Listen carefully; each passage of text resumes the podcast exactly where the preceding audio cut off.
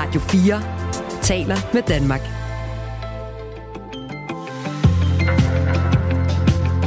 Velkommen til Radio 4 morgen. Når man laver økologisk mælk, så foregår det jo ved, øh, ofte i en ko, der bliver sat på arbejde. Og den, øh, hvis den er meget økologisk, så går den på en mark. Og hvis den går på marken, så skider den også der. Og i sådan en kokasse er der jo et mylder af insekter, som er en del af det helt store økologiske puslespil. Så lige så snart man tager færre køer ud på markerne, så er der også færre insekter. Og derfor er den økologiske mælk ikke bare et spørgsmål om, at øh, dem, der hælder det op i glasset, får et mere økologisk liv. Det er også en del af en større balance, og derfor er kritikken af Arla forholdsvis markant. Arla træder nemlig et skridt væk fra økologien og et skridt nærmere konventionelt landbrug. Øh, der er ikke så godt salg i den økologiske mælk for tiden, og det får mejerigiganten til at tilbyde nuværende økologiske andelshavere muligheden for at skifte over og blive konventionelle øh, noget hurtigere end tidligere. Det er bare ikke alle, der synes, det er en god idé. Vi belyser den fra flere kanter. Vi skal tale med en økologisk landmand om lidt.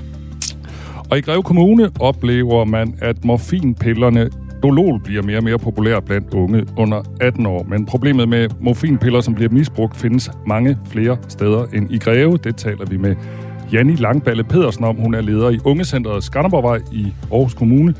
Og det gør vi klokken cirka 20 minutter over 6. Der kan være en opblussen på vej i krigen i Ukraine.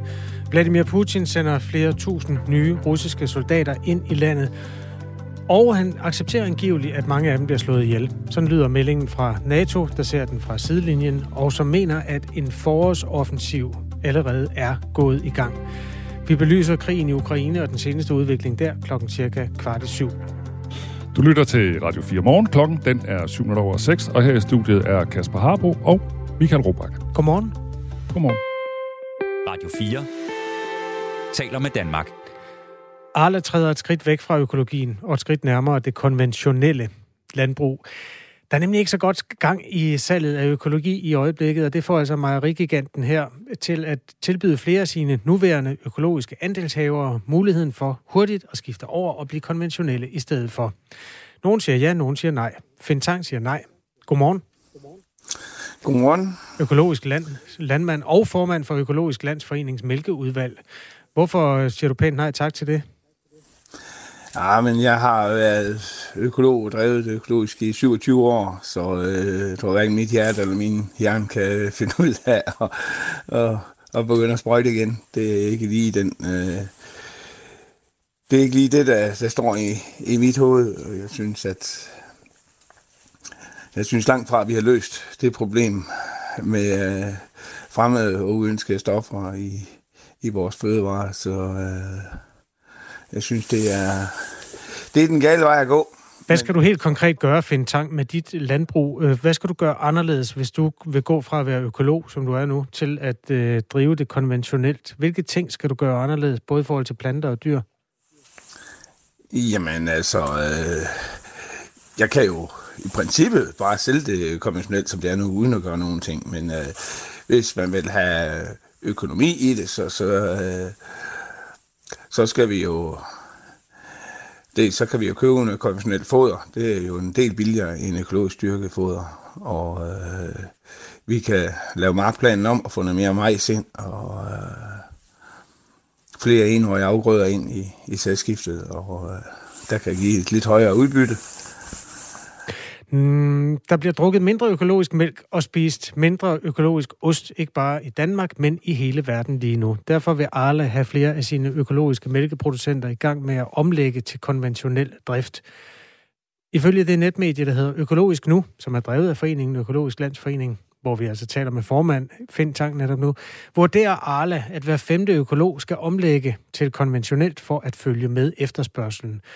Hvis man gør det op i liter mælk, så svarer det til 100 millioner om året. Og øh, antal landmænd, der leverer mælk til Arla, der er det så knap 50 ud af de nuværende 235 økologiske andelshavere, der skal lægge om til konventionel, hvis det skal hænge sammen det regnestykke, som man har lavet i toppen af den, det her store andelsmejeri. Det skal desuden øh, understreges, at nedjusteringen skal ske af frivillighedens vej. Der er altså ingen, der bliver tvunget til det. Heller ikke dig, Fintang.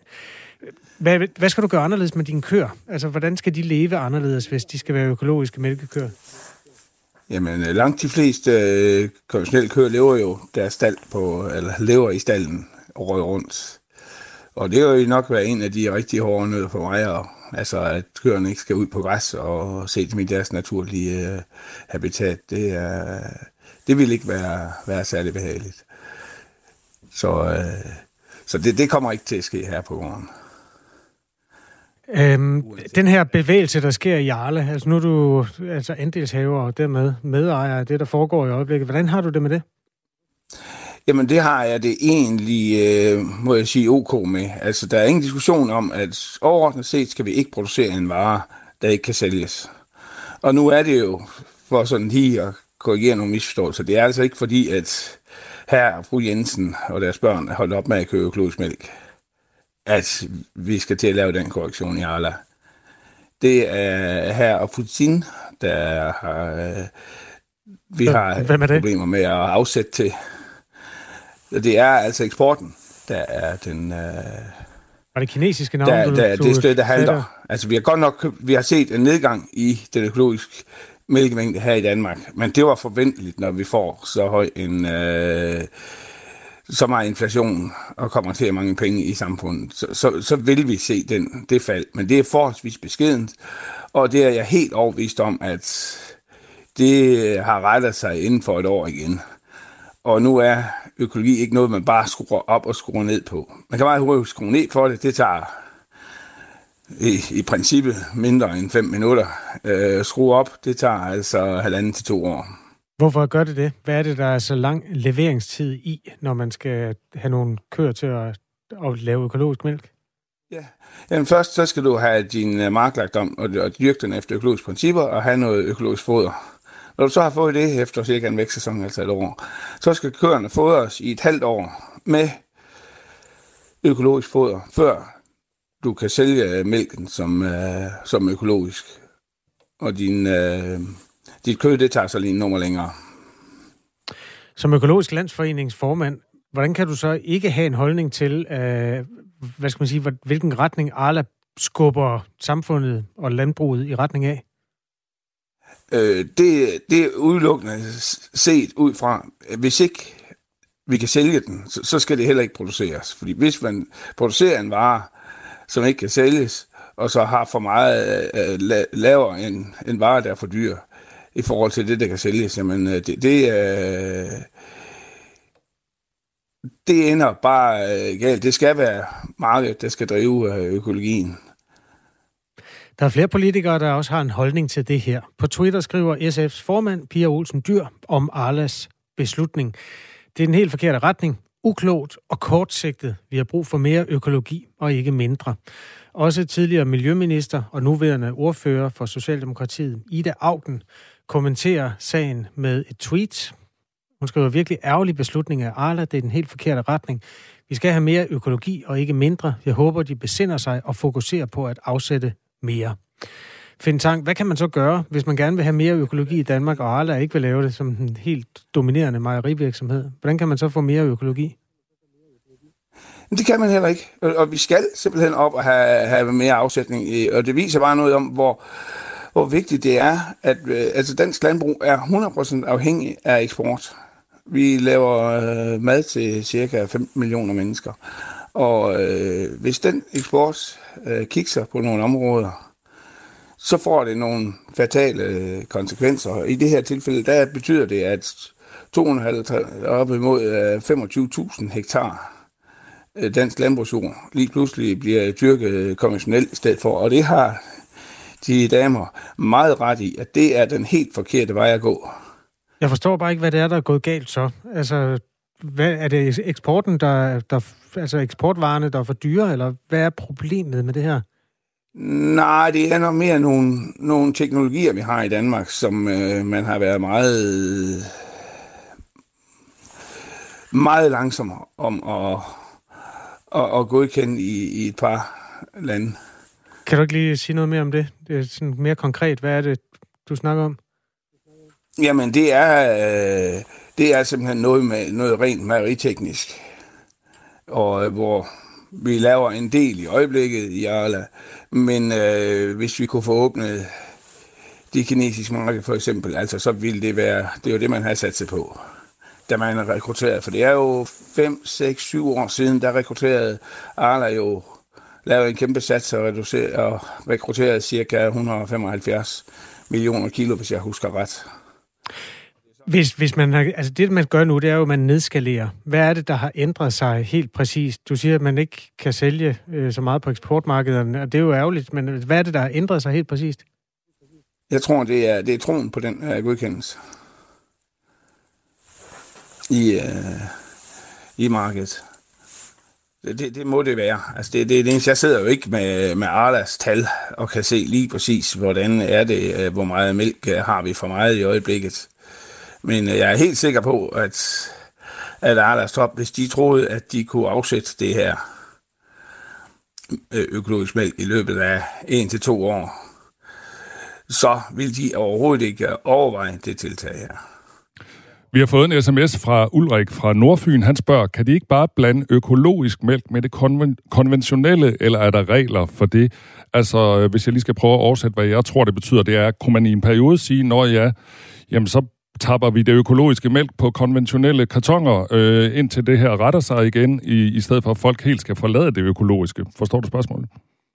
Forstår meget godt spørgsmål, og, og det har man jo også gjort. Øh, fordi der er jo ikke, vi gør jo ikke noget, noget i økologisk produktion, som ikke er, er fuldt øh, lovligt det konventionelt. Der er slet ingen problemer den vej.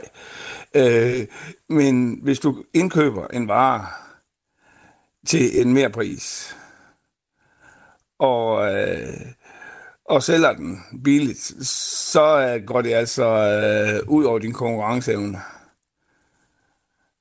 Så svaret er, det kunne man i så princippet... Så skal der være en eller anden... Man kunne sagtens gøre det, ja. Ja, men det vil være en dårlig forretning, det er det, du siger.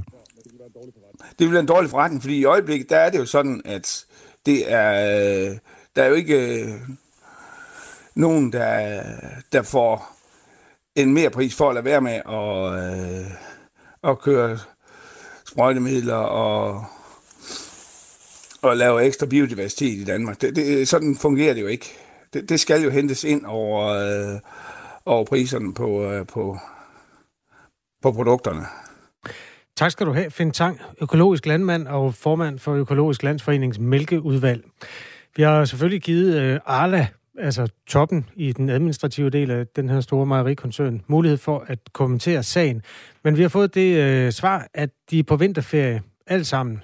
Altså at de mennesker, der kunne være relevante at øh, tale med, de holder simpelthen vinterferie netop nu, hvor den her nyhed kommer ud. Så det var ikke muligt. Vi får nogle politikere med øh, til gengæld, for det er jo også, øh, som vi var inde på, altså det har politisk bevågenhed, det her. Franziska Rosenkilde fra Alternativet og Erling Bonnesen fra Venstre. Vi kan godt sige allerede nu, de er ikke enige, men de vil debattere her i radioen, og det er klokken cirka kvart i otte. Der er faktisk kommet en sms fra vores ven Rasmus, der skriver, Efter min mening skal alle kreaturer på græs fra midt maj til september, også konventionelle. Det burde der lovgives om. Jeg selv landmand og har passet køer i 15 år, skriver Rasmus. Og en anden skriver, det er da ikke økologisk at sejle mælk til Kina, og jeg tror, det er en kommentar til Fintang, øh, der snakkede om, at øh, det økologiske marked sådan mere internationalt er på vej ned. Klokken er 19 minutter over 6. Et historisk politisk eksperiment har set dagens lys med den nye SVM-regering. Det er jo nu toget kører i forhold til at træffe svære beslutninger i den allerinderste kreds af regeringen. Hver uge samler Radio 4 et panel af tidligere toppolitikere og rådgivere, der ved, hvad det kræver at regere Danmark. Det tror jeg, de fleste af os har prøvet, at vi skulle op og forsvare et eller andet, som bare stank. Lyt til eksperimentet på midten i dag kl. 11.05. Radio 4 taler med Danmark. Hvis du har haft smerter, så har du måske hørt om morfinpillerne Dolol. Men er du ung, så kender du det højst sandsynligt som et rusmiddel. TV2 Cosmopol kunne i går fortælle, at Greve Kommune lige nu oplever, at morfinpillerne bliver mere og mere populære blandt unge under 18 år. Men problemet med morfinpillerne er ikke kun et lokalt fænomen i Greve. Godmorgen, Janni Langballe Pedersen. Du er leder i Ungecenter Skanderborgvej i Aarhus Kommune. Godmorgen. Du mener, at det her det er et større øh, problem, mere landsdækkende problem. Hvad får dig til at sige det? Altså nu sidder jeg jo i Aarhus Kommune, og vi varetager øh, brugsmiddelbehandlingen af unge under 18 år, og vi er i tæt samarbejde både med København og Odense blandt andet, og vi har også øh, tidligere været altså også løbende i dialog med flere af de mindre kommuner. Og der kan vi jo se, at den her øh, tendens, den er øh, stigende alle steder. Og hvor, hvor, hvor, hvor ofte møder I unge, øh, som, som mm. misbruger de her dolol? Altså nu sidder vi jo med misbrugsbehandling. Der tror jeg, vi lige mistede Janni Langballe Pedersen. Ærgerlig udvikling, men vi gør det, at vi ringer op til hende på et øh, helt konventionelt telefonnummer, lige med det samme, så vi kan få hende med. Prøv lige at rise op igen, hvad det er for et præparat. Jamen det er Dolol, det øh, kan købes på recept, og det bliver eksempelvis udskrevet, hvis du har meget stærke rygsmerter eller andre øh, smerter. Det kan også være, hvis du har fået fjernet en visdomstand, så kender man det måske. Og det aktive stof i Dolol, det hedder tramadol. Og det er sådan et morfinlignende stof, som findes i en lang række smertestillende midler af det, der hedder opio, opio, opioid typen, tror jeg det hedder, mm. hvor altså Dolol er, er en af dem. Og det er det, vi taler med, med Janni Langballe Pedersen om, som er altså leder i Ungecentret på Skanderborgvej i Aarhus, og vi mistede hende lige, men vi prøver at ringe op ja, hun til hun er med nu. Hun er med nu. Jeg er med igen, ja. Nå, det var godt. Øh, jeg spurgte dig om, hvor, sådan, hvor, ofte, hvor ofte møder I nogen, der er misbrugere, altså af unge mennesker af Dolol? Altså, de fleste unge, vi møder i vores øh, behandlingsregi, kender til tramadol, og de fleste har eksperimenteret med det. Det er dermed ikke sagt, at de alle sammen har et misbrug eller afhængig af det, men vi ser en stigning i den målgruppe, som kommer og har øh, et misbrug eller en afhængighed af tramadol. Det er klart en stigning, vi ser. Jeg kan ikke give dig det nøjagtige tal, fordi at det er forholdsvis nyt præparat, øh, så vi har ikke rigtig så meget statistik på det endnu. Ja, hvad er det? Kan man sige noget? Kan man give en karakteristik af, hvilke unge mennesker, der eksperimenterer med det her? Er det alle slags, eller er det en bestemt slags unge mennesker? Altså, det er netop noget den tendens, vi ser, det er, at det her det er et rusmiddel, der rammer rigtig bredt, også i forhold til, hvad vi har set tidligere. Øhm, det kan både være øh, de unge, der går i gymnasiet, som får det tilbudt i forbindelse med eksamen eller til en fest. Øh, det kan også være unge, som har svære psykiske øh, vanskeligheder, som ser det her som en øh, mulighed for at dæmpe angst, depression og lignende. Øh, så vi ser egentlig en ret bred målgruppe, der, hvor tramadol appellerer til dem. Så man kan ikke sige sådan et entydigt billede af, hvem er det, der øh, synes, det her det er spændende. Det rammer ret bredt. Og så har det multiple funktioner. Altså, nu nævnte jeg lige nogle af dem, men det kan også være øh, hvis man bøvler med søvn. Øh, vi oplever også at have fået nogen ind, som har fået det i forbindelse med, at de har smerter ved egen læge eller efter en operation, og så har svært ved at lægge det fra sig efterfølgende. Så jeg vil sige, at vi ser en meget, meget bred målgruppe, der Men det, bruger det her stoffer. Mm. Mange, mange unge, når de eksperimenterer med stoffer, så er det jo for at blive sådan skæve. Øhm, mm. Men det her, det er også sådan for at mere at klare livet og, og ikke være nervøs ja. og sove bedre, eller hvad? Ja. Er det det, du siger? Ja. Det er det, jeg mener. Det har faktisk en, en ret mild euforiserende effekt. Øhm, det kan måske sammenlignes lidt med at tage en genstand eller to. Altså, øh, det har en let euforiserende effekt. Så derfor så vil det også appellere til flere unge, hvor de ikke synes, det der kontroltab øh, er noget, de kan lide, men de kan godt lide den her sådan lidt beroligende, øh, dæmpende effekt, øh, og det kan også virke præstationsfremmende, fordi man får ro på nerverne, eller det kan virke øh, beroligende, fordi man har brug for at sove. Så, så det er en meget bredspektret øh, virkning, det har, og virker mod rigtig mange forskellige ting. Er det noget, man sådan øh, bliver meget afhængig af, eller kan du sige noget om det? Altså, øh, hvis man ikke sådan, hvis man bliver lidt afslappet og sådan noget, det lyder ikke så slemt, men, men, er det noget, men er det noget, man bliver meget afhængig af, eller hvordan er det med det? Ja, altså det er jo det, der er øh, hele ulempen med morfinpreparater, man bliver utrolig afhængig. Først og fremmest så ser vi jo toleransudvikling, det vil sige, at man skal have mere og mere af det for at opnå samme effekt. Så i mm. starten vil du opleve den her eufori i et eller andet omfang, men på et tidspunkt, som faktisk øh, den øh, pige, der er vist snakket om i Greve, hun oplever hen over tiden, at hun er nødt til at tage sin tramadol for overhovedet at føle sig normalt fungerende. For ellers så føler hun sig nedtrykt og nedstemt og øh, har det dårligt. Mm. Øhm, og det er utrolig afhængighedsskabende på den måde, både fysisk og psykisk, så trangen er rigtig stor. Så man kan næsten ikke øh, koncentrere sig om ikke at skal have sin tramadol. Og det her med at opleve meget struktureret og systematisk brug, det er også genkendeligt. Mm. Altså, at man tager det for sig selv flere gange dagligt for ligesom at opretholde en eller anden form for normalitet, eller synes man øh, performer bedre. Så det er meget genkendeligt det her med, hvor, hvor, øh, hvor, øh, hvor hvad hedder det, afhængig man bliver af det, og hvor stor trangen er. Der er sikkert, der er sikkert mange øh, svar på det, mit næste spørgsmål, men alligevel, ja. hvad, hvad, hvad skal vi gøre for at komme det her problem til livs? Altså, øh, vi sidder jo alle sammen og har... Øh, alle kommuner er forpligtet til at have rusmiddelbehandling til unge under 18 år. Det har vi også i dag. Det er meget bygget op omkring øh, den sociale misbrugsbehandling, det vil sige, det er samtaler, det er andre pædagogiske aktiviteter, øh, for ligesom at hjælpe de unge ud af rusmiddelbrug. Det kan også noget, men i den her situation kan det simpelthen ikke stå alene, fordi afhængigheden og trangen er for stor. Øh, og her snakker jeg også om den fysiske øh, afhængighed og trang, og ikke kun den psykiske. Og det vil sige, at vi mangler simpelthen lægefaglige kompetencer til at gå ind i de her problematikker sammen med en socialfaglig behandling. Men forestiller du dig sådan, der skal decideret, øh, decideret laves lovændringer, eller hvad?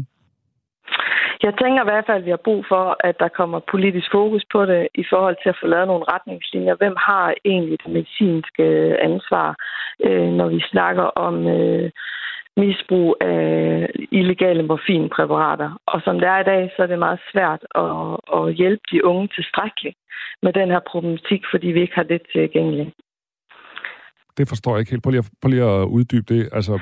Jamen, det vil sige, at øh, vi ser jo unge, der har brug for nedtrapningsplaner eller har brug for abstinensbehandling i forbindelse med at komme ud af de her stoffer. Det er simpelthen ikke nok øh, at gå i, i samtaleterapi eller anden form for behandling. Og som der er, der er vi henvist til egen læge for at samarbejde med dem.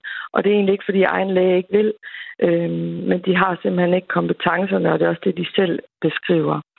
Så øh, det er den her kombination af at have et lægefagligt fokus og et socialfagligt fokus, som der mangler. Det er måske lige interessant at, at, at få styr på også. Hvor, hvor, finder ja. de, hvor får de unge mennesker de her stoffer fra? Altså, de fleste får adgang til det gennem deres øh, venner som øh, har købt det et eller andet sted. Det er typisk sådan, de bliver introduceret for det, og det er også typisk de fester. Det kan også godt øh, være i skolegården, som lige situationen i Greve beskriver det, men det er ikke det, vi typisk ser. Det er øh, nogle venner, der har på en eller anden måde fået adgang til det. Men det er meget let tilgængeligt. Altså, du kan bestille det på nettet, du kan købe det hos din pusher. Altså, øh, det er de samme forretningsgange som alle andre husmidler. Men det er meget tilgængeligt.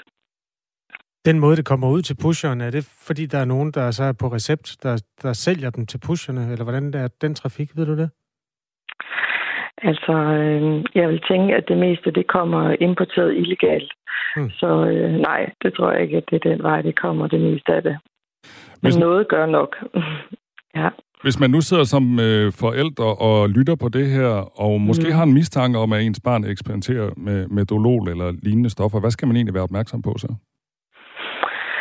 Øhm, jamen altså, øhm, det er faktisk utrolig svært for forældre at opdage det her, og det er også det, vi ser i behandlingsregi. Der kan gå flere måneder, før at forældre har en idé om, at øh, deres øh, børn tager øh, tramadol. Og øhm, derfor så vil jeg sige, at det vigtigste er, at hvis man har en mistanke, så skal man øh, tage kontakt til et af de rusmiddelcentre, som er i ens kommune, og få noget råd og vejledning, og det er de alle sammen forpligtet til at give, og giver det også meget gerne. Fordi det er meget svært at sige, hvad man konkret skal gøre, men det er meget individuelt. Fra ung til ung, hvad er den rigtige vej at gå. Og så tror jeg, at øh, man kan jo også bruge øh, sådan en indslag som det her, eller artikel øh, fra Greve, til at være en kærkom lejlighed til at gå i dialog med ens øh, unge mennesker omkring, hvad er det her for noget. For det er så udbredt og så tilgængelig på næsten på lige fod med has, som ellers er vores øh, mest brugte illegale rusmiddel. Så jeg tror, at øh, det vil også være en god vej at gå og spørge direkte. Tusind tak skal du have øh, for den opfordring, øh, Janni Langballe Pedersen, som er leder af Ungecenteret i Skanderborg Kommune øh, i Aarhus Kommune, eller Skanderborg, Ungecentret Skanderborgvej i Aarhus Kommune. Og klokken øh, 7 minutter over 7, der taler vi med, med Maria Durhus, der er misbrugsordfører for Socialdemokratiet. Ja, der er en meget lang gammel landevej, der går mellem Aarhus og Skanderborg. Og i Aarhus enden hedder den Skanderborgvej. Og i Skanderborg enden, der hedder den Aarhusvej. Ah, tak skal du have, Kasper. Det var så let. Du lytter til Radio 4 morgen klokken er halv syv. Nu er der nyheder på Radio 4. Krigen i Ukraine stod øverst på dagsordenen, da udenrigsminister Lars Løkke Rasmussen fra Moderaterne mødtes med sin amerikanske modpart Anthony Blinken. Det fortalte den danske udenrigsminister efter mødet. Vi nærmer os jo årsdagen for den russiske invasion. Vi er jo ved sådan en anden tipping point, ikke? fordi øh, alle forventer jo en russisk offensiv, og noget tyder på, at den allerede småt er gået i gang. Derfor handler det jo om, at vi nu øh, står stærkt forenet i vores, øh, vores støtte til Ukraine. Han fortæller, at der er sket en ændring i vestens støtte til Ukraine. Og Danmark har vi givet de her Cæsar øh. Vi er med i en alliance sammen med Tyskland og Belgien med henblik på at give kampvogne. Det vi diskuterede er selvfølgelig altså vigtigheden af, at øh, USA og Europa står bag Ukraine og, og, og giver dem den øh, støtte, der skal til for, at de kan drive russerne tilbage.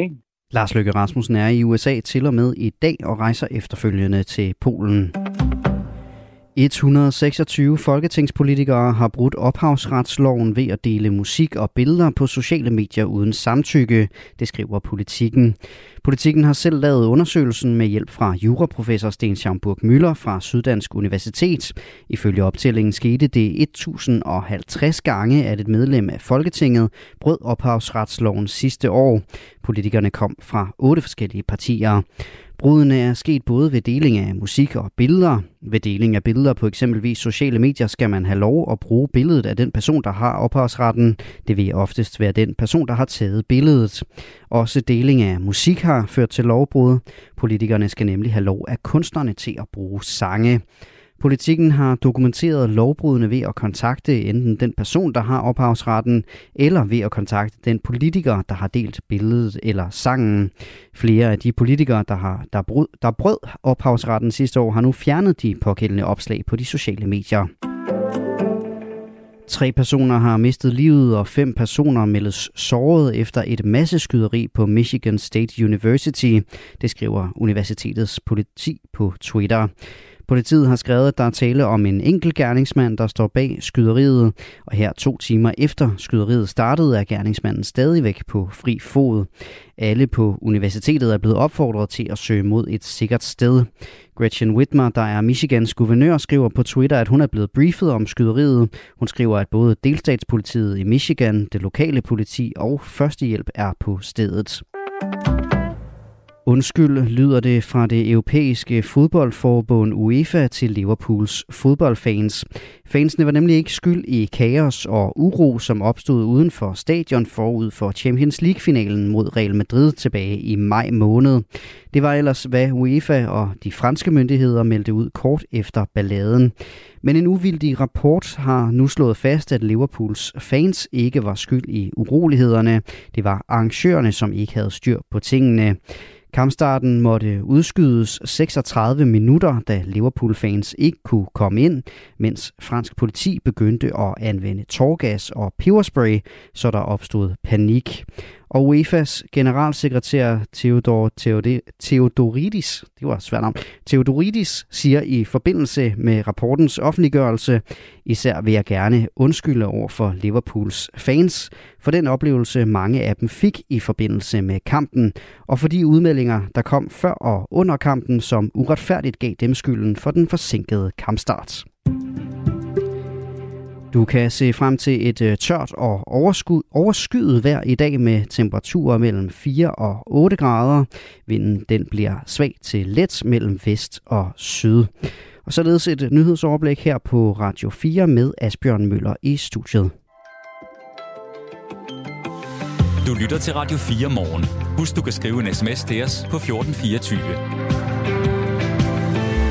Tørt overskud, sådan en øh, 4-8 grader, det er jo forår på alle tænkelige måder. Og vi befinder os lige midt i februar måned. Normalt en forholdsvis fra frossen en af slagsen, men noget tyder på, at vi altså har taget hul på foråret lidt tidligere, end vi plejer. Her i studiet er det Michael Robach og Kasper Harbo, og vi har jo ret op med alle de nyheder, du har brug for at øh, høre den her morgen. Vi skal se nærmere på udviklingen i krigen i Ukraine og den russiske strategi, der ser ud til at være at sætte mange mand ind, og så betyder det lidt mindre, om de så kommer hjem igen. Den vender vi os mod om cirka 10 minutter. Og lige om et øjeblik, der skal det handle om, hvorvidt frugt og grønt skal være billigere, om vi skal helt af med momsen på de her øh, to varer. Klokken den er blevet 5 minutter over halv syv. Radio 4 taler med Danmark. Frugt og grønt skal være billigere at købe for danske forbrugere, sådan lyder det i en opfordring til fødevareminister Jakob Jensen. Budskabet kommer fra dagligvarekæden 365 Discount, der sammen med de tre store patientorganisationer Kræftens Bekæmpelse, Hjerteforeningen og Diabetesforeningen opfordrer regeringen til at sænke momsen på frugt og grønt.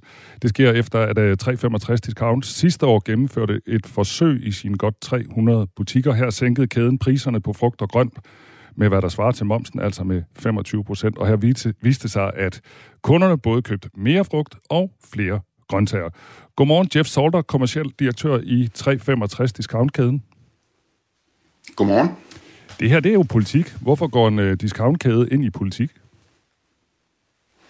Ja, vi er den overbevisning, at vi alle sammen har et ansvar her, og det, er, det har virksomheder også, og alle skal jo tage stilling og, og hjælpe til det, vi mener, der er godt for, måske først og fremmest for klimaet, og der er frugt og grønt noget af det bedste, vi kan spise. Man kan jo ikke lade være med at tænke, nu har vi jo snakket rigtig meget om, hvordan det går i Coop som, øh, som sådan øh, den seneste måned. Man kan jo ikke lade være med at tænke, uanset hvad, at øh, det lyder godt. I vil gøre noget for klimaet, og sikkert også for danskernes sundhed. Øh, men er det ikke bare for at sælge noget mere? Vi vil selvfølgelig også gerne sælge noget mere, og også meget gerne noget mere frugt og grønt. Så det, øh, det er det selvfølgelig, men vi vil, vi vil i virkeligheden også rigtig gerne, som en stor aktør på, øh, på dagligvaremarkedet, også gerne være med til at, øh, at skubbe til et, et forbrug og, og vise, at der er, nogle, der er nogle veje, man kan gå her, som vi ikke gør i dag, og som, som faktisk har en, en, en ret stor både sundhedsmæssig og klimamæssig impact. Som sagt, så fjernede I momsen på alt jeres frugt og grønt i en periode i efteråret, og det betød, at salget af grønt steg med 44 procent sammenlignet med den tilsvarende periode året før, mens salget af frugt steg med 23 procent. Det varede i en uge, men I sørgede også for at markedsføre på det og gøre opmærksom på, at nu kunne man få billig frugt og grønt hos 365 Discount. Hvordan kan du være sikker på, at den her stigning i salget ikke bare skyldes, at de stjal kunder fra andre butikker, og at folk tænker, nej, nu er det billigt nede hos øh, 365, øh, så nu løber vi derned. Altså, tror du, det her kunne være varigt, hvis man fjernede momsen?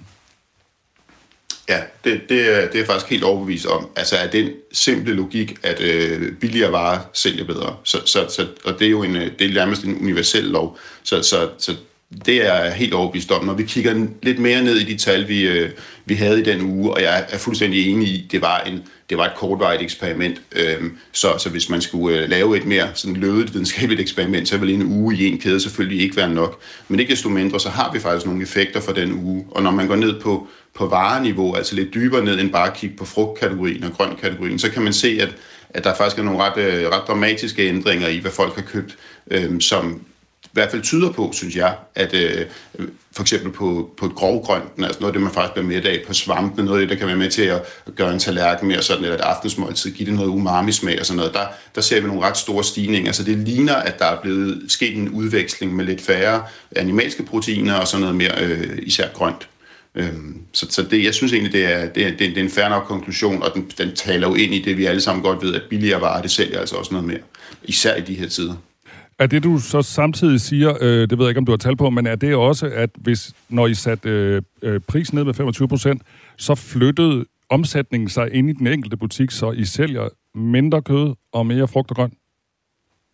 Ja, Ja, det er, at frugt og grønt udgjorde en større andel af, den uges omsætning i den butik. Og det er jo heller ikke overraskende, at du tager en kategori og dumper prisen så meget, som vi gjorde her. Altså, der solgte vi jo med, med hvad skal man sige, det, det tabte vi jo på. Ikke? Øhm, så, så det er jo ikke noget, der er en dækket vejet, at vi som virksomhed kan fjerne, øh, hvad der svarer til momsen på, øh, på, vores, øh, på vores salg.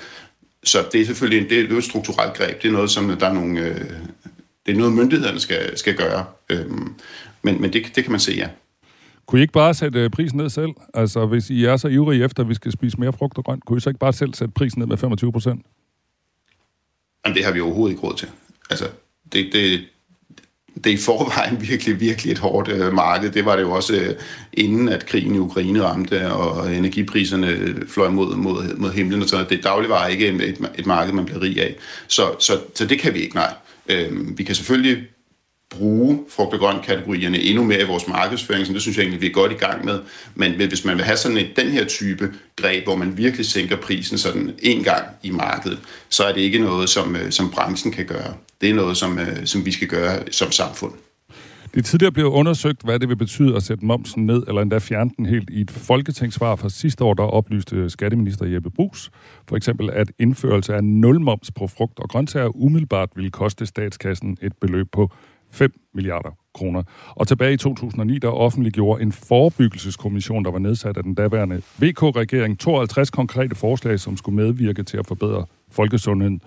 Og her konkluderede man blandt andet, at en nedsat moms på frugt og grønt øh, til eksempelvis 12,5 procent, altså en halvering af momsen, ville medføre et hul i statskassen på 1,6 milliarder kroner plus administrative byrder for mellem øh, 300 og 350 millioner kroner i erhvervslivet.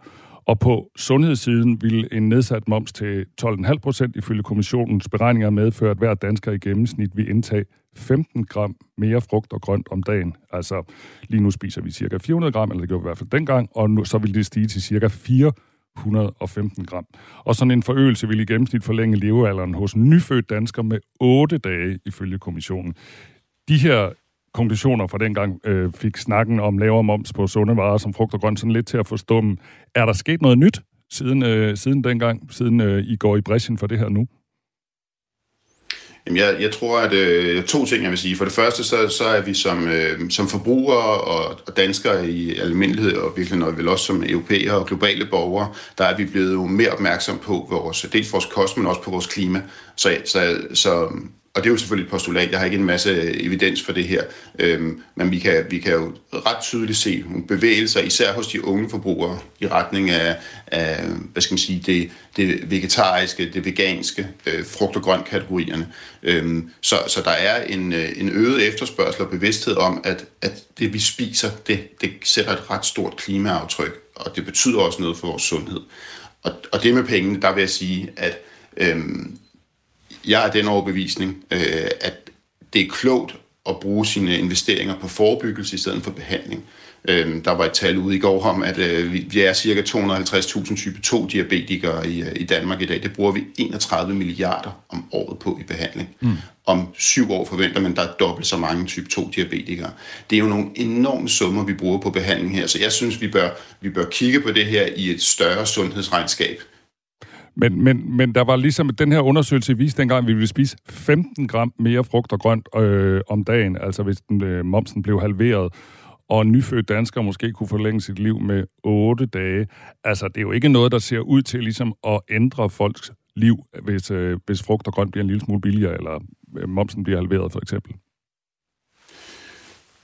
Nej, nej, det, det, det, det tror jeg, du har fuldstændig ret i. Det er, ikke, det, det er ikke en dramatisk forandring, der sker her, men vi er jo nødt til at kigge på, på de små forandringer, som så samlet set bygger øh, det klimaaftryk, eller den, den, den verden, vi gerne, vil, øh, vi gerne vil flytte os i retning af. Og det her, det gør det entydigt. Det kan godt være, at det ikke dramatisk forlænger vores liv, men det er der stadig noget, der forlænger vores liv, og som gør, at det, vi spiser, vil have, være mere bæredygtigt, vil sætte et mindre klimaaftryk. Og så skal vi selvfølgelig blive ved med at informere og arbejde med, at vi, at vi forstår øh, det, vi spiser, øh, indflydelse osv., så, videre. så det, det er ikke fordi, at det her initiativ, og så er, kan vi læne os tilbage, og så er, er, er vi alle sammen salige. Det, det er overhovedet ikke det, vi tror. Men, men skal vi lade være med at gøre noget, øh, når der er et, et, et, et redskab, der ligger lige foran os, og vi, øh, vi går i butikkerne hver dag, og vi spiser mad hver dag, og det her det er, noget, der kan, det er noget, der kan trække i den rigtige retning. Og så er der selvfølgelig en masse andre ting, vi skal gøre, og det er vi jo heldigvis mange øh, af alle mulige slags aktører, der, der, der, mm. der gør os umage for at, at, at tænke over og, og komme med forslag til. Men vi snakker jo rigtig meget om øh, penge i de her øh, tider. Øh, blandt andet så skal vi have nedlagt store bededag, og vi skal bruge en masse penge på forsvaret. Alt muligt andet, sygeplejersker, alt muligt andet, vi mangler for tiden. Altså, øh, det her vil så koste 5 milliarder kroner. Det er sådan set også en slags penge, og øh, for at vi alle sammen kommer til at spise 15 gram mere, det er vel sådan en kvart af gurk eller noget. Ja, altså, jeg, jeg, jeg tænker, jeg, jeg vil ikke gøre mig fuldstændig jeg, til, til, til dommer over, om øh, hverken 15 gram det er meget. Det er der nogle øh, ernæringseksperter, der sikkert kan sige noget, øh, noget klogere om. Jeg synes, man er nødt til at se på det øh, dels igen, og så også kigge på, hvad er det? Altså er det en kvartegurk, eller er det faktisk, fordi vi spiser noget mere selleri, noget mere kål osv., nogle af de ting, man kan blive med af, nogle flere svampe. Altså jeg, jeg, jeg tænker, det er, vi, vi skal passe på ikke at gøre det her alt for forenklet. Men, men, øh, men jeg, er da, jeg er da med på, at øh, 5 milliarder, det er, da, det er da virkelig mange penge. Øhm, det er det, vi bruger på vores sundhedsvæsen i den grad også. Mm. Øh, så, så, så det er jo nogle store beløb, når det er et helt samfund, vi taler om. Nu er I jo kommet med den her opfordring sammen med, øh, med de her øh, patientorganisationer til regeringen, og til en spørgetime i Folketinget i sidste uge, der kommenterede statsminister Mette Frederiksen øh, faktisk spørgsmål om sænket moms på frugt og grønt, og hun sagde sådan her. Det er jo et spørgsmål, som jeg både øh, godt forstår, egentlig også grundlæggende har ret stor sympati over for. Så det er ikke, fordi jeg har en principiel modstand af, mod, at der kan være en differentiering af moms på noget af det, vi gerne vil have, at folk køber mere af, og måske tilsvarende på noget, vi gerne vil have, at folk køber mindre af. Som altid er djævlen jo i detaljen, nemlig hvordan vi skal finansiere det, for momsen er jo en ret stor indtægtskilde til alt det andet, vi også gerne vil som samfund, sagde altså Mette øh, Frederiksen forleden dag om, øh, om det her forslag. Hvad er jeres helt reelle forventninger om, at øh, det her øh, kommer til at ændre noget? Altså jeg synes, alene det, at øh, vores statsminister udtaler sig sådan, så, så tænker jeg, at øh, så er vi med til at præge en debat i hvert fald, eller vi har været med til at skubbe lidt videre på den. Vi er jo ikke de eneste, der foreslår det her overhovedet. Det er jo et gammelt forslag på den måde. Øhm, så, så jeg tror ikke, vi kan forvente meget mere end det, der foregår lige nu. Der er nogen, der tager det alvorligt. Der er nogen, der, der, øh, der overvejer det igen, af dem, der har politiske øh, myndigheder og mandat. Det tænker jeg, det er, det er i virkeligheden et rigtig godt sted at, øh, at lande her. Jeg, jeg vil da håbe, at vi kunne sænke momsen til, til 0% på frugt og grønt. Det synes jeg, der ville være øh, det mest gavnlige, og det er selvfølgelig et radikalt forslag, og det, og det kræver mange kroner, som du også fint har redegjort for. Øhm, men altså, det er også en tid, der, kræver lidt, der kalder på lidt radikale beslutninger. Sådan sagde altså Jeff Salter, som er kommersiel direktør i 365 Discount. Tusind tak, fordi du var med her til morgen. Radio 4 taler med Danmark. Det er 14. februar. Skal vi ikke lige øh, holde fødselsdagsfest for Jimmy Hoffa?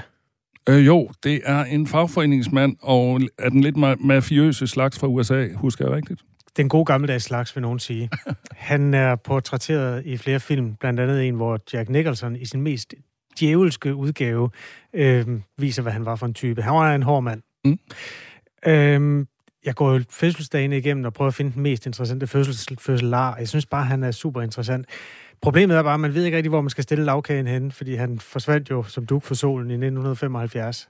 Okay, med betonsko i en eller anden havn i New York, eller hvad? Det er en af mange teorier, ja. Man har gravet virkelig mange steder. Der har været teorier om, at han var begravet under Giants Stadium, som okay. var et stort øh, stadion i New Jersey. Der har været teorier om, at han var skåret i stykker og sendt til Japan. Der har været teorier om, at han... Og det er den nyeste. Man tjekkede faktisk øh, under en bro. Sidste år, også i øh, New Jersey, noget, der hedder Pulaski Skyway, som er sådan en fin, øh, flot motorvejsbro. Der var han heller ikke. Men det er fordi, der er rigtig mange sådan mafiøse typer, der på deres dødsleje har fortalt, at de var faktisk med til at pulverisere no. Jimmy Hoffa i sin tid. Og hvad havde han gjort? Øh, Jimmy? Ja, siden at øh, nogen skulle have lyst til at, øh, at, tage, at tage ham af, af dage. Altså den måde, han havde orkestreret hele sin fagforeningskamp på, var jo i tæt alliance med mafiaen. Mm. Og når han så nogle gange gik imod mafiaen, så fik han også nogle uvenner i det system. Mm. Det betød, at han også var fjender af staten i nogle sammenhænge, og han blev jo faktisk sendt i fængsel, fordi han var...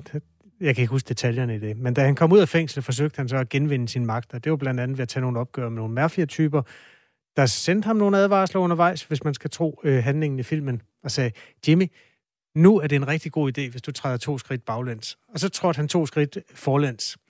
Og pludselig en dag, øh, så var der ikke nogen, der vidste, hvor han var. Og det ved man faktisk øh, stadigvæk ikke. Men han bliver jo 110 år i dag. Okay. Tror vi. Så vi må formode, at han måske ikke er her længere, uanset hvad. Han sidder med en, en lavkage, at du kan kende ham på en, en lavkage med 110 lys, hvis du skulle være så heldig at møde ham. Han er jo også øh, portrætteret i The Irishman, som er en af de seneste mafiafilm, der kom med nogle aldrende Robert De Niro og Joe Pesci og alle de der. Der bliver han også slået ihjel. Du til at sige tillykke til ham, skal vi sige det? Det tror jeg faktisk. det tror jeg faktisk er lige meget. Okay. Men øh, mærkedag på en eller anden måde. Det er altid mærkeagtigt, når man kan tage en af verdenshistoriens store historier frem. Og selvom det selvfølgelig er tragisk, når man bliver ombragt på den måde, så har det også bare en fascinationsværdi. Varm anbefaling til filmen Hoffa med Jack Nicholson. Det her er Radio 4 morgen. Krigen i Ukraine er nu blevet ramt af det, der hedder en forårsoffensiv fra russisk side. Det siger i hvert fald NATO's generalsekretær Jens Stoltenberg, der i går holdt pressemøde i NATO's hovedkvarter i Bruxelles. Han siger sådan her, vi har set starten allerede. Putin er i gang med at sende tusindvis af nye tropper ind i Ukraine, og han accepterer et meget højt tabstal. Det Rusland mangler i kvalitet, forsøger de at gøre op for i kvantitet, siger Jens Stoltenberg der dermed også lægger sig i slipstrømmen af de meldinger, der kommer fra mange andre vestlige analyseinstitutter, nemlig at tabstallene på russisk side er enorme, og at Putin er forholdsvis ligeglad. Hans Peter Mikkelsen er selvstændig forsvarsanalytiker og hjælper os nogle gange med at se på krigen i Ukraine. Godmorgen. Godmorgen. Vil du beskrive øh, den måde, Putin fører krig på i Ukraine på samme måde, at han er ligeglad med menneskeliv? Ja, det er det mig, der peger på, fordi der ser ud til, at han sender øh, mange soldater ind og, og veksler øh, mange menneskeliv til små øh, gevinster på slagmarken, altså små stykker terræn. Så det er en øh, meget omkostningsfuld øh, måde at føre krig på. Øh, og nu øh, har NATO-generalsekretæren formodentlig jo flere efterretningsoplysninger i detaljer, end, end det vi andre kan se sådan på åbne kilder. Øh, men men øh, de fleste, øh, også internationale analyser, de, de peger på, jamen der bliver sendt flere og flere soldater ind, men, men det er ikke rigtig noget, der giver den helt store gevinst, så det, det er meget, ja, med meget stort tab. Hvordan foregår det her i praksis? Altså, der er jo nogle fronter i den østlige del over Donbass-regionen, der har stået over for hinanden i, i lang tid. Hvad er det så for nogle greb i værktøjskassen, hvis man må sige det sådan lidt jordnært, øh, Putin og hans generaler griber til? Hvordan bruger de de her mange mænd, som så åbenbart mister livet, eller bliver såret eller taget til fange? Ja, det minder jo øh, desværre lidt om det, vi så i, øh, i Første Verdenskrig, hvor man sætter masser af soldater frem fra en øh, frontlinje for at prøve øh, at bryde igennem.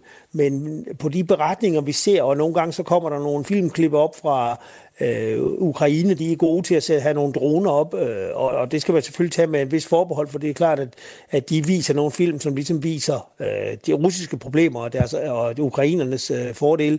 Men der peger det også på, at der bliver sendt øh, soldater frem, øh, og at de øh, kampvogne og køretøjer, man sætter frem, de ryger måske på miner og lignende, og så må selv soldaterne klare sig alene. Så det minder øh, meget om, øh, om Første Verdenskrig, og det skulle man næsten øh, fornægte, at man, man vil se her sådan øh, mere end 100 år bagefter, men, men det gør det. De soldater, der bliver sendt ind, er jo også af forskellige øh, ja, karakterer. Altså, nogen kommer fra det professionelle korps, der hedder Wagner-gruppen. Er så af dem også rekrutteret i fængslerne. Altså, det er simpelthen straffefanger, der bliver sendt til fronten, og dermed måske nogen, man i en samfunds optik lidt nemmere kan undvære. Har du nogen viden om, hvad det er for nogle mennesker, der, der omkommer? Nej, ikke, ikke specifikt. Altså de forskellige kilder, man kan læse, der øh, peger der også på indimellem, at så bruger de øh, så bruger de nogen som kanonfødder. Det kan, kan være sådan nogen fra, øh, fra fængslerne, som er, kan vi sige, expendable på udenbysk. Ja. Og, øh, og øh, indimellem sådan meget øh, sporadisk uddannede soldater, så gemmer de nogle af de professionelle tilbage efter. Men, men det er jo sådan øh, lidt, øh, altså, man sidder jo og tænker lidt over, hvorfor Øh, og, og, og flere peger på, at jamen, de kan være under pres i øjeblikket øh, for at, at skaffe nogle resultater, men også det her med, at øh, de vestlige lande sådan, øh, har besluttet, at der skal sendes øh, flere kampvogne til øh, Ukraine, de vil komme på et tidspunkt, så det kan være, at der er nogen, der ser, jamen nu er der en, en, øh, en mulighed nu for at Europa noget terræn ude i øh, øh øh, omkring øh, Donetsk, øh, hvor det er den, den er regionerne, man ligesom mangler, øh, og få erobret noget for at ligesom kunne, have, kunne have kontrol over det hele. Så, så, så det har måske fået den russiske ledelse til at, at forsere en offensiv egentlig, måske lidt før man er helt klar til det. Der er nogle øh, termer, der bliver brugt hyppigt, når man analyserer krig, hvordan det foregår. Altså, der er artilleri, som er bomber og granater, der bliver skudt afsted øh, langt væk fra. Og så er der jo kampvognene, som er de her kørende artillerisystemer i virkeligheden. Og så er der infanteri, altså folk, soldater, fodfolk, der bliver sendt afsted. Og alle, der har set sådan de legendariske øh, krigsfilm, ved jo, hvor porøse de er, og hvor mange der skal bruges. En af de mest kendte krigsscener, det er fra filmen Save It, Private Ryan, hvor man ser D-dag, altså hvor man sender soldater ind mod Normandiets kyst, fordi man vil befri Frankrig øh, fra den tyske besættelse. Og det er altså oceaner af menneskeliv, der går tabt. Man er simpelthen nødt til at pumpe utallige øh, soldater ind over, for at man ligesom kan lave den der overtagelse. Altså, er det det, Putin gør? Altså, sender den ene bølge af levende mennesker efter den anden ind i håbet om, at man på et tidspunkt så kan overløbe de ukrainske forsvarsstillinger? Øh, det er det meget, der, øh, meget, der tyder på, fordi øh, det er meget nemmere at forsvare sig end at angribe. Det vil sige, som angriber, så har du meget store omkostninger i personel og materiel. Men til sidst, hvis man har et, et styrkeovertag, så vil øh, forsvaren jo efterhånden blive nedslidt og... Øh, øh, så bryder øh, forsvarslinjerne måske sammen, og det er måske det, man, man øh, regner med eller håber på. Det er bare ekstremt øh, omkostningsfuldt i øh, menneskeliv, og det man kunne have forventet, hvis man sådan hvis se sådan rigtig offensiv, det var jo noget øh, koordineret, altså man laver sådan noget, det man hedder ildforberedelse, det vil sige en artilleri, øh, det bruger man til at mørne øh, forsvarsværkerne med, og så med kampvogne og Øh, pansrede mandskabsvogne og infanterikampkøretøjer og infanteri på jorden, så prøver man at, at ligesom trække frem øh, og, og, og slå hul, så man kan komme ind og erobre noget af, af landet bagved. Og det har vi ikke rigtig set endnu. De er ikke rigtig lykkes med at slå hul, og, og det man kan som forsvar, det er jo så, at du kan have flere forberedte forsvarsstillinger og sige, nu er vi ved at blive trængt på den forreste. Nu, nu trækker vi os tilbage til den næste stilling, sådan nogle 100 meter længere bagved, og så har vi den at kæmpe fra, og så kan man hele tiden øh, lave det, der hedder henholdende kamp, og så kan man være med til at slide angribere ned, fordi som forsvar har du altså en række øh, øh, store fordele. Du, du kan ligge godt i skjul og gemt og skyde, mens øh, angriberen skal op og løbe ud på terrænet og er øh, meget, meget sårbar. Øh, og, og det er det, vi ser i øjeblikket, og man kan jo godt undre sig over, at man virkelig vil øh, øh, øh ja, øh, spilde spille så mange menneskeliv, øh, hvis, det, hvis man ikke har styrken til rigtigt at øh, afgøre kampen. Ukraine er et land med en befolkning på 43 millioner mennesker, og selvom vi fra vestlige koalitions side jo kan hjælpe ved at sende ammunition og raketsystemer og kampvogne er jo så seneste skud på den stamme, så kan vi jo ikke sende soldater. Altså, jeg siger vi, fordi de fleste jo altså, holder med Ukraine. Det er Ukraines egne soldater, der skal forsvare landet. Har du noget billede af, hvordan det står til med dem? Altså, hvor mange der er tilbage, og hvor mange de har mistet? Det har jeg ikke, men, men de har mistet mange. Jeg har set uh, billeder fra uh, Kiev, hvor man har sådan en mindetavle med billeder helt tilbage fra krigen starten i 2014. Og det mindede mig, da jeg så det fra en kammerat, som har rejst over, uh, øh, som har taget billederne, og uh, Øh, det minder mig, når jeg så den her store Vietnam Memorial, når jeg er over i, øh, i øh, Washington med 60.000 navne. Her er der bare billeder på. Så det er klart, at, at det slider på Ukraine, fordi de har ikke bare sådan, de kan ikke mobilisere flere soldater, og Rusland har jo gjort det, de lavede den der store mobilisering i efteråret, og så efterhånden får uddannet nogen. Så i øjeblikket, så er det sådan, at Rusland kan kaste flere soldater ind i kampen, og øh, Ukraine kan så få ved hjælp fra vestlig våbenstølpe få øh, mere og bedre materiel. Så det bliver sådan en kamp mod mennesker og materiel, men altså, der skal altså også soldater til at køre og operere med det her materiel, og det er nok en af, af, af problemstillingen for Ukraine. Jamen, hvor, meget, hvor mange soldater har vi, og så har man, hvor skal man anvende dem henne? I øjeblikket er Rusland med det her, øh, vi mener en offensiv derude ved øh, Donetsk, men der er jo også andre linjer af fronten, og der er også nogen, der trænes op nordpå, hvor så Ukraine er også nødt til at sprede deres styrker rundt. De kan ikke bare sådan have det hele koncentreret et sted. Det kan du som angriber. Der kan du ligesom vælge at sige, her vil vi være stærkere, og her vil vi forsøge at slå igennem. Øh, så øh, det er en, en ret afgørende periode her i foråret, øh, også hvis det er, at, at, at nu Ukraine vil samle kræfter til at lave sådan et, et, et fremstød, måske øh, for at skære øh, de russiske styrker over i to, og det var noget af det, man spekulerer på, og har de kræfter til det. Så, så det vil afgøre sig formodentlig her i løbet af den næste måned eller, eller to, øh, hvem der har styrker overtaget. Tak for analysen, Hans Peter Mikkelsen. Det var så lidt. God dag. Tak lige måde. Selvstændig forsvarsanalytiker. Jens Stoltenberg, altså NATO-generalsekretærens udtalelser forud for et møde, eller de kom forud for et møde for NATO's forsvarsminister, og før et møde i den amerikansk ledede Ukrainegruppe, som koordinerer våbenleveringer til Ukraine. NATO-landenes ministre ventes på mødet at diskutere det her ømtålige spørgsmål om, hvorvidt man også skal sende kampfly afsted.